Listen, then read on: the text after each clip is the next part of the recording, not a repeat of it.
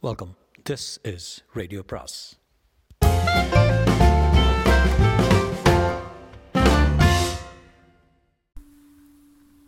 அனைவருக்கும் அன்பு வணக்கம். வெங்கடேசனின் காவல் கோட்டம் பாகம் ஒன்று அத்தியாயம் இரண்டு. மறுநாள் காலை அமணமலை குளத்தில் தோழிகளோடு நீராடிக் கொண்டிருந்தாள் கங்கா. இப்போது அதன் அடியாழத்தை கண்டுவிட்டாள். கொஞ்ச தூரம் வரை குன்றின் பாதம்தான் சரிந்து நீண்டு கொண்டிருந்தது. அப்பால் மண் மேலே உள்ள தீர்த்தங்கரையை போய் வணங்குவதற்காக தோழிகள் தாமரை மலர்களை பறித்து கரையில் சேர்த்து கொண்டிருந்தனர். குமரி பெண்ணான புல்லால உல ஸ்ரீதேவி மேற்கே பாறையிலிருந்து அக்கா இங்கே வா என்று கத்திக் கொண்டிருந்தாள். கங்கா நீந்தி அவளிடம் போனதும் அரைத்தரைத்து இரு கைகளிலும் சேர்த்திருந்த மஞ்சளை இவள் முகத்தில் பூசினாள். சுற்றிலும் ஐந்தாறு பேர் நீரில் நின்றவாறே பாறையில் மஞ்சளை உரசிக் கொண்டிருந்தனர். கிண்டலும் கேலியும் கொச்சை பேச்சுமாக குளக்கரை களை கட்டியிருந்தது ஓய் அக்கா! என்று கொஞ்சினாள் ஸ்ரீதேவி. ஏமியே நீ அதிரூப சுந்தரி. சிரித்தவாறு ஸ்ரீதேவியின் கைகளை உதறிவிட்டு நீரில் மூழ்கினாள் கங்கா. மஞ்சளை கழுவிவிட்டு கிழக்கே பார்த்த கங்கா ஒரு கூட்டம் அமணமலை பாதையில் வருவதைக் கண்டால் ஐம்பதுக்கு மேல் பெண்களும் ஏராளமான பிள்ளைகளுமாக அந்த கூட்டம் மூட்டை முடிச்சுகள் தட்டுமுட்டு சாமான்களை சுமந்தவாறு மேற்கு நோக்கி சென்றது. குளத்தில் நீந்தி கொண்டிருந்த பூமாடி மாரம்மாவை அழைத்தாள் கங்கா. அந்த கூட்டத்தை சுட்டிக்காட்டி என்ன ஏது? என்று விசாரித்து வரச் சொன்னாள். மாரம்மாவிடம் பேசிவிட்டு அந்த கூட்டம் ஒத்தையடி தடம் வழியே மேற்கே சென்று மலைக்கப்பால் மறைந்தது. நான்கு வயது குழந்தையான வரலட்சுமி கஸ்தூரியின் தோளில் ஏறியிருந்த அவள் கூந்தலை பற்றியவாறு குளத்திற்குள் சவாரி சுற்றி கொண்டிருந்தாள் கங்காவின் அருகே வந்ததும் அம்மா அம்மா என்று தாவினாள். அவளை வாரி எடுத்து கங்கா முத்தினாள். மாரம்மா வந்து சொன்னாள் அவர்கள் மதுரை வடகரையில் உள்ள ஊரில் இருந்தார்களாம். முகமதியர்கள் அந்த காலத்திலேயே பெண்களை தூக்கி கொண்டு போய் கட்டாய கல்யாணம் செய்திருக்கிறார்கள். இப்போது இரண்டு தலைமுறைக்கு பின் தங்கள் தாய் வீடான மேற்கு நாட்டுக்கு திரும்பி போகிறார்கள். ஸ்ரீதேவியின் தோளில் இருந்த வரலட்சுமி எல்லோரும் செய்வதை பார்த்து தானும் இரு கரங்களும் சேர்த்து சேர்த்து வைத்து கும்பிட்டு கொண்டிருந்தாள்.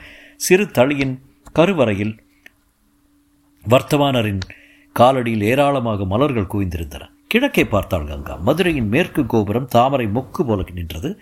எதிர்வெயிலில் கண்கள் கூச கூச அதை பார்த்திருக்கும் போதே கற்பனையில் இதழ்கள் ஒவ்வொன்றாய் விரிந்தன. திரும்பி அருகில் நின்ற ஸ்ரீதேவியிடம் சொன்னால் நான் இதை எழுதப் போகிறேன். வரலட்சுமியை வாங்கி அணைத்து கொண்டபோது பெயர் உதித்தது மதுரா விஜயம்.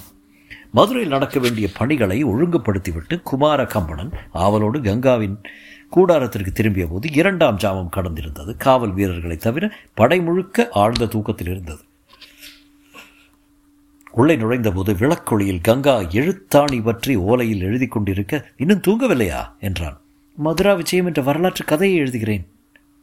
விஜயநகர இளவரசன் குமார கம்பனின் போர் வெற்றிகளை விவரிக்கும் சமஸ்கிருத கவிதை. கிண்டல் பண்ணாதே. உண்மை. ஆச்சரியமும் உவகையும் போகச் சொன்னார். கங்கா ரௌத்திரம் என்று பெயர் சுட்டு. ஆனைக்குந்தி இளவரசியின் சாகசம் அல்லவா இந்த வெற்றி? சிரித்துக்கொண்டே கங்கா சொன்னால் என் நிகழ்காலம் உங்கள் நிழலிலேயே கழிந்து விட்டது இது போதும். ஆனைக்குந்தியை உக்ர நரசிம்மருக்கும் கங்கைக்கும் நேர்த்திக்கடன் தீர்க்க வேண்டும். என் மனம் அமைதி கொண்டு விட்டது. இனி வெல்ல எதுவும் இல்லை.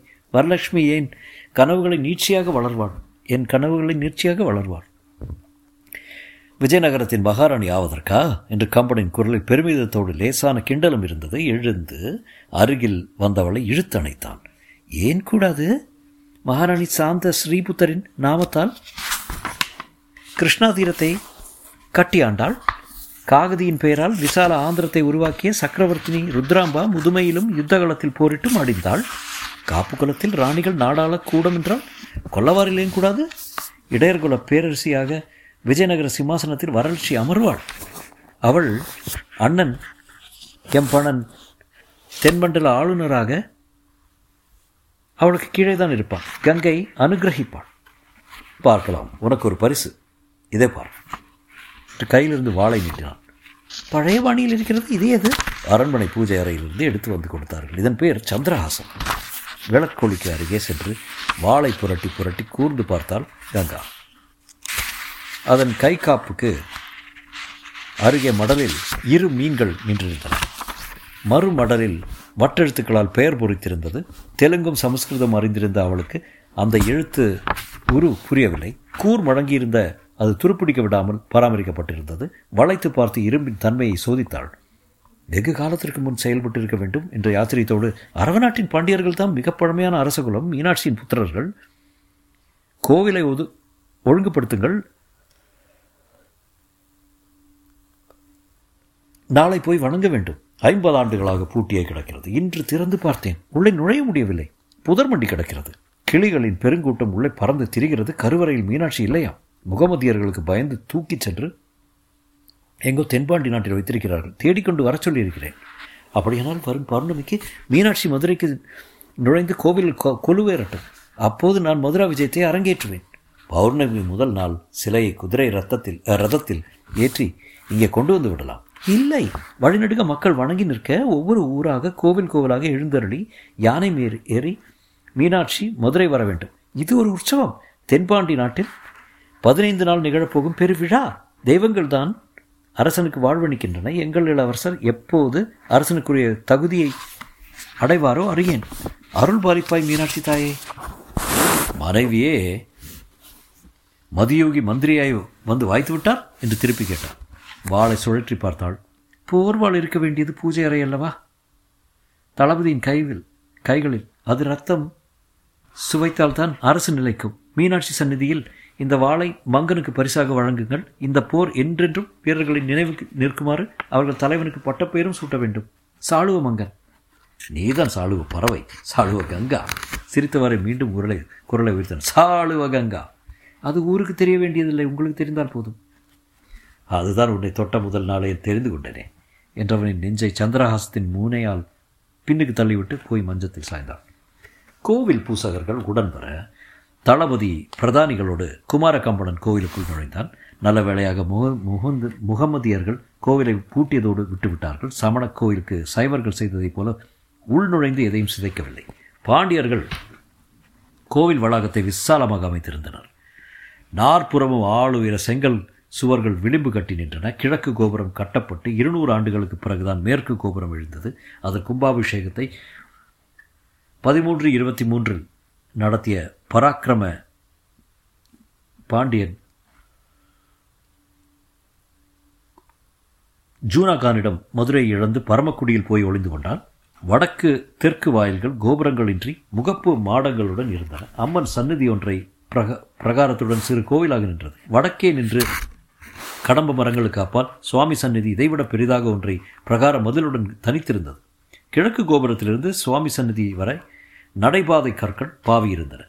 அது அம்மன் சந்நிதி வாசல் வரை நீண்டிருந்தது. கிழக்கு கோபுரத்திற்கு அருகில் நடைபாதைக்கு வடக்கே இரண்டு சிறிய கல் மண்டபங்கள் இருந்தன. வேறு தெய்வங்களோ சிலைகளோ தளிகளோ இல்லை. அம்மா சந்நிதிக்கு முன்னே கற்களால் கரை அமைந்த பொற்றாமரைக்கும் வட்டமா பொற்றாமரை குளம் வட்டமாக இருந்தது. மீத இடமெல்லாம் முன்பு நந்தவனங்களும் கோமடமும் பூமரங்களும் தான் மிதந்திருந்தன. செண்பகமும் மகிழமும் கடம்பும் அரசும் வேம்பு மட்டுமே உள்ளே வளர்க்கப்பட்டன. கோவிலுக்குள்ளே இன்று நுழைந்த வீரர்கள் மரங்களை விட்டுவிட்டு புதர்களை வெட்டி அப்புறப்படுத்துவதில் முனைந்திருந்தனர். கோபுரங்கள் கற்சுவடர்கள் எல்லாம் முளைத்திருந்த ஆள் அரசு செடிகளை வெட்டி தீயிட்டு கொளுத்தினர். பொற்றாமரை குளத்தின் கரைக்கல் இடுக்குகளில் எல்லாம் புல்மண்டி கோவை கொடிகள் படர்ந்திருக்க குளம் தூர்ந்து உள்ளே மூன்று அரச மரங்கள் வளர்ந்திருந்தன. பௌர்ணமிக்கு முதல் நாள் இரவு கங்காவின் கூடாரத்தில். கிடந்தான் கம்படன். துவாரஸ் சமுத்திர அந்த புறத்துக்கு அப்புறம் அவளை உணர கிடைத்தது இந்த மஞ்சத்தில்தான். ராஜாளியின் வேட்டையில் வதைப்படுத்தி வதைப்பட்டு திளைத்து திளைத்து மயங்கி கிடந்தாள்.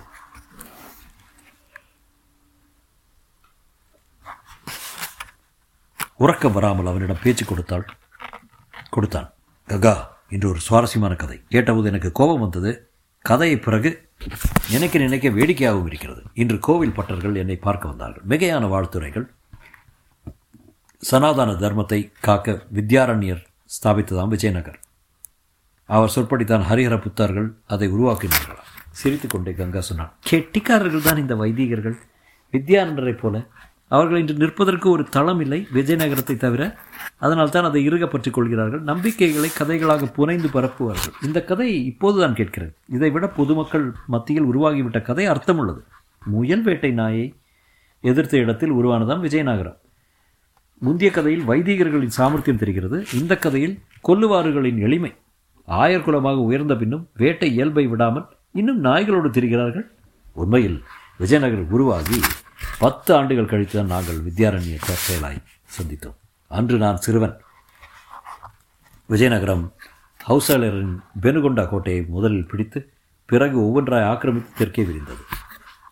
துவார சமுத்திரத்தையும் வென்றது. கடைசியாக கைப்பற்றியது மேலை கடலின் மங்களாபுர துறைமுகம். அந்த வெற்றியை கொண்டாட அடுத்திருந்த ஸ்ருங்கேரியில் விஜயோத்சவம் நடந்தது. அங்குதான் என் தந்தை புக்கர் இணை அரசாக பொறுப்பேற்று பொறுப்பேற்றுக் கொண்டார். மூன்று சித்தப்பாக்களும் ஆளுநர்களாக வேறு மண்டலங்களுக்கு நியமிக்கப்பட்டார்கள். அங்குள்ள மடத்தின் தலைவராக இருந்த வித்யாரண்யர் வந்து சந்தித்தார். பிறகு எங்களோடு ஒட்டிக்கொண்டு விஜயநகரத்துக்கு வந்துவிட்டார். அவன் முகத்தை தன் பக்கமாக திருப்பி கங்கா கிண்டலாக சொன்னாள் தெரியும் இது முழுக்கதை அல்ல. ஆதிக்கதை இன்னும் மிச்சம் இருக்கிறது அதை மறக்கவும் மறைக்கவும் இல்லாதீர்கள். அவள் அவன் மௌனமாக இருந்தான். பேசுவான் என காத்திருந்தால் அமைதியை நிலவியது. ஏதோ சொல்ல வாயெடுத்தவன் வேண்டாம் என தீர்மானித்து கண்மூடி எண்ணங்களில் ஆழ்ந்தான். காகதிய தலைநகர் ஒரு கல்லில் ஹரிஹரர் புக்கர் கருவூல கணக்கர்களாக இருந்தனர். முன்னர் நான்கு முறை முகமதிய படை எடுப்புகளை முறியடித்திருந்த காகதி காகத்தியர்களின் ஐந்தாம் முறை துக்ளக்கிடம் தோற்றனர். ஒரு கல் கோட்டை மதில்களை தவிர உள்ளிருந்து அனைத்தும் கோவில்களும் மாளிகைகளும் நொறுக்கப்பட்டன. ஒரு கல் சுல்தான்பூர் என்றது. அரசன் பிரதாபருத்ரன் குடும்பம் தற்கொலை செய்து கொண்டது. போரில் சிறைப்பிடித்திருக்க அரசனும் டெல்லிக்கு கொண்டு செல்லப்படும் போது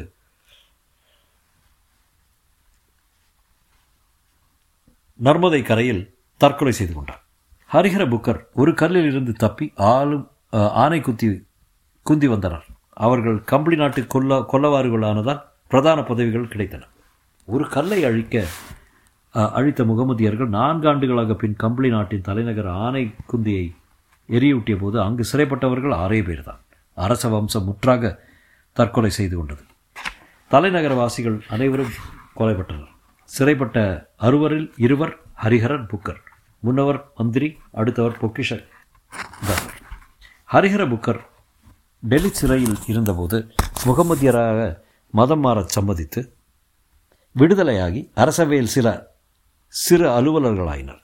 ஆனைக்குந்தியில் ஆளுநராக இருந்த மாலிக் முகமது கொல்ல கொல்லவாறு குழுக்களின் தாக்குதல்களுக்கு தாக்குப்பிடிக்க முடியாமல் டெல்லி சென்று நிலையை விளக்கினான். கம்பளி சகோதரர்களை ஆனைக்குந்திகளாக ஆளுநருக்கு துக்ளக் நியமித்தார். இவர்கள் இவர்களை இப்போது கொல்லவாறுகள் ஏற்றுக்கொண்டனர். ஏழாண்டுகளாக கம்பளியின் வரிகளை வசூலித்து டெல்லிக்கு அனுப்பி கொண்டிருந்தனர். ஆனால் காகத்திய பேரரசு விழுந்து இரண்டே ஆண்டுகளில்.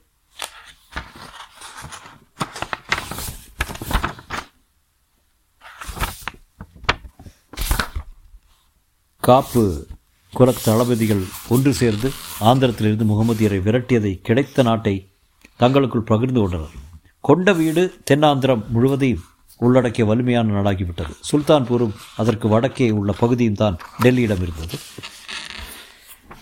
பதிமூன்று முப்பத்தாறின் முகநூரிய காப்பைய நாயக்கன் சுல்தான்பூரை மீண்டும் அதை உருக்கல் நகராக்கினான். அப்போது காக்கத்திய பகுதிகள் அனைத்தையும் டெல்லி இழந்துவிட்டது. தெற்கே எஞ்சியிருந்த ஒரே முகமதிய பகுதி கம்பிளி மட்டும்தான். முகமதியரை விரட்டுகிற சாக்கில் கொண்டவிட்டு புரலோயவயமா ரெட்டி கம்பளியை கைப்பற்றும் அபாயம் அடுத்திருந்தது. அதே வேளையில் கம்பளிக்கு வடக்கே தேவகிரி சுல்தான் டெல்லிக்கு எதிரே கலகம் செய்து கொண்டிருந்தான். வடக்கிலிருந்து ஆபத்து வர வாய்ப்பில்லை என்ற தைரியத்தில் கிழக்கிலிருந்து வரும் படையெடுப்பை தவிர்க்க வேண்டிய நிர்பந்தத்தில் கம்பளியின் முகமதிய ஆளுநர்கள் மீண்டும் ஹரிஹர புக்கர்களாகிவிட்டனர். ஆனைக்குந்தியை விட்டுவிட்டு துங்கபத்திரையை தென்கரையில் விருப்பாஷர் ஆலயத்தில் மீண்டும் வீரசைவராக்கி ஹரிஹரர் அரசராக முடிசொல்லி முடிசூடிக்கொள்ள கம்பளியின் பெயர் விஜயநகர் என்று மாற்றப்பட்டது. புதிய கோட்டை எழுந்தது. என்ன யோசனை? என்று கேட்டான் கம்பனன் மெதுவாக. அறிந்த சரித்திரமே விசித்திரமானது. அறியாத உண்மைகள் எவ்வளவு இருக்கும் என்று சொல்ல நினைத்தவள் நிதானித்து அரசுகள் எழுவதும் வீழ்வதும் எதனால்? என்று கேட்டான். கம்பனன் பதில் தேடி கொண்டிருக்க காங் கங்காவை மீண்டும் சொன்னான். ஹரிஹர் தாமதித்திருந்தால் கம்பளியை கொண்டு கொண்ட வீடு விழுங்கி இருக்கும் காப்புகள் துங்கபத்திரையிலும் குடியிருப்பீர்கள் குடியேறிப்பார்கள் முந்தைய கேள்விக்கு விடை கண்டவன் போல கம்பனன் சொன்னான். வலிமையான எதிர்களால் தான் ஒரு அரசு ஒரு அரசு வீழ்ச்சி அடைகிறது அது அபூர்வம் என்று கங்கா மேலும் சொன்னாள். உள்ளுக்குள் புறையோடும் பலவீனங்களால் தான் விழுகிறது. அரசின் குணங்கள் குணங்கள் தான் அரசை தீர்மானிக்கின்றன. ஒரு மாணவனைப் போல கம்படன் கேட்டான். அரசுகள் எப்படி உருவாகின்றன? உறுதியும் கனவும் கொண்ட ஒருவன் பின்னால் அவன் குலம் திரளும் போது கம்படன் பெருமிதமாக சொன்னான். அதனால் தான் இந்த முப்பத்தைந்து ஆண்டுகளில் விஜயநகரம் ஒரு பேரரசாக வளர்ந்து விட்டது. அது உருவான போது கொல்லவாறுகளிடம் என்ன இருந்தது? மாடுகளைத் தவிர. அவனை தொடர விடாமல் கங்கை கங்கா இடமறித்தாள். ஆனைக்குந்தி அழிந்தபோது அதன் செல்வம் அனைத்தையும் அழியாமல் ஏமகூட பாறைகளின் கீழ் குகையில் இருந்து என்று சொல்லிவிட்டு மெதுவாக குரல் தாழ்த்தி கொண்டு தொடர்ந்தான். தொடர்ந்தாள். அதுதான் பின்னர் பெரு நகரமாக அந்த பாறைகளின் மீது முளைத்து எழுந்து அவளை பேச விடாமல் முத்தமிட்டு ஆக்கிரமித்தான். சொற்களின்றி அவனை முறியடித்துக் கொண்டுதான் இருந்தாள். மீனாட்சி மதுரையை நோக்கி வந்து கொண்டிருந்தாள். ஸ்ரீவில்லிபுதூரில் பெருங்கூட்டமும் விழா கொண்டாட்டமும் இருந்தது. மாலையில் அங்கிருந்து கிளம்பிய போது வழியெல்லாம் கிராம மக்கள் வந்து வழிபட்டுவிட்டு திரும்பி போகாமல் கூடவே மதுரைக்கு வந்தனர். திருமங்கலத்தை கடந்தபோது தென்காசி பெரும் பாதையில் மீனாட்சியின் முன்னும் பின்னும் ஆயிரக்கணக்கில் ஆணும் பெண்ணுமாக போய்க் கொண்டிருந்தனர். திருப்பரங்குன்றம் கோயில் பூஜையை ஏற்றுக்கொள்வதற்கு வடக்கே மலையடியாரத்தில் வந்து நிற்கும்போது நன்றாக விடிந்திருந்தது. கோவிலின் கீழே குன்றை ஒட்டியிருந்த தோப்பெல்லாம் பெருமரங்கள் வளர்ந்திருந்தன. தோப்புகளும் வடக்கே சந்நிதி தெருவில் ஆறு வைதீக வீடுகளும் சுற்றிலும் நூறு குடிசைகளும் இருந்தன. சுப்பிரமணியர் சந்நிதியின் கீழ் கம்பீரமாக நின்றிருந்த கஜகேசரி கோவிந்தன் மேல் மீனாட்சி எழுந்திருந்தான் துணை வந்திருந்த யானைகள் இருபதும் இருபரும் நின்றன. அர்ச்சகர்கள் குடைவரையில் இருந்து வெளிப்பட்டு சிறிய முகமண்டபத்தை தாண்டி படிகளில் இறங்கி வந்து மீனாட்சிக்கான பூஜைகளை செய்து ஏற்றுக்கொண்டு மதுரையை நோக்கி தி- திரும்பினாள்.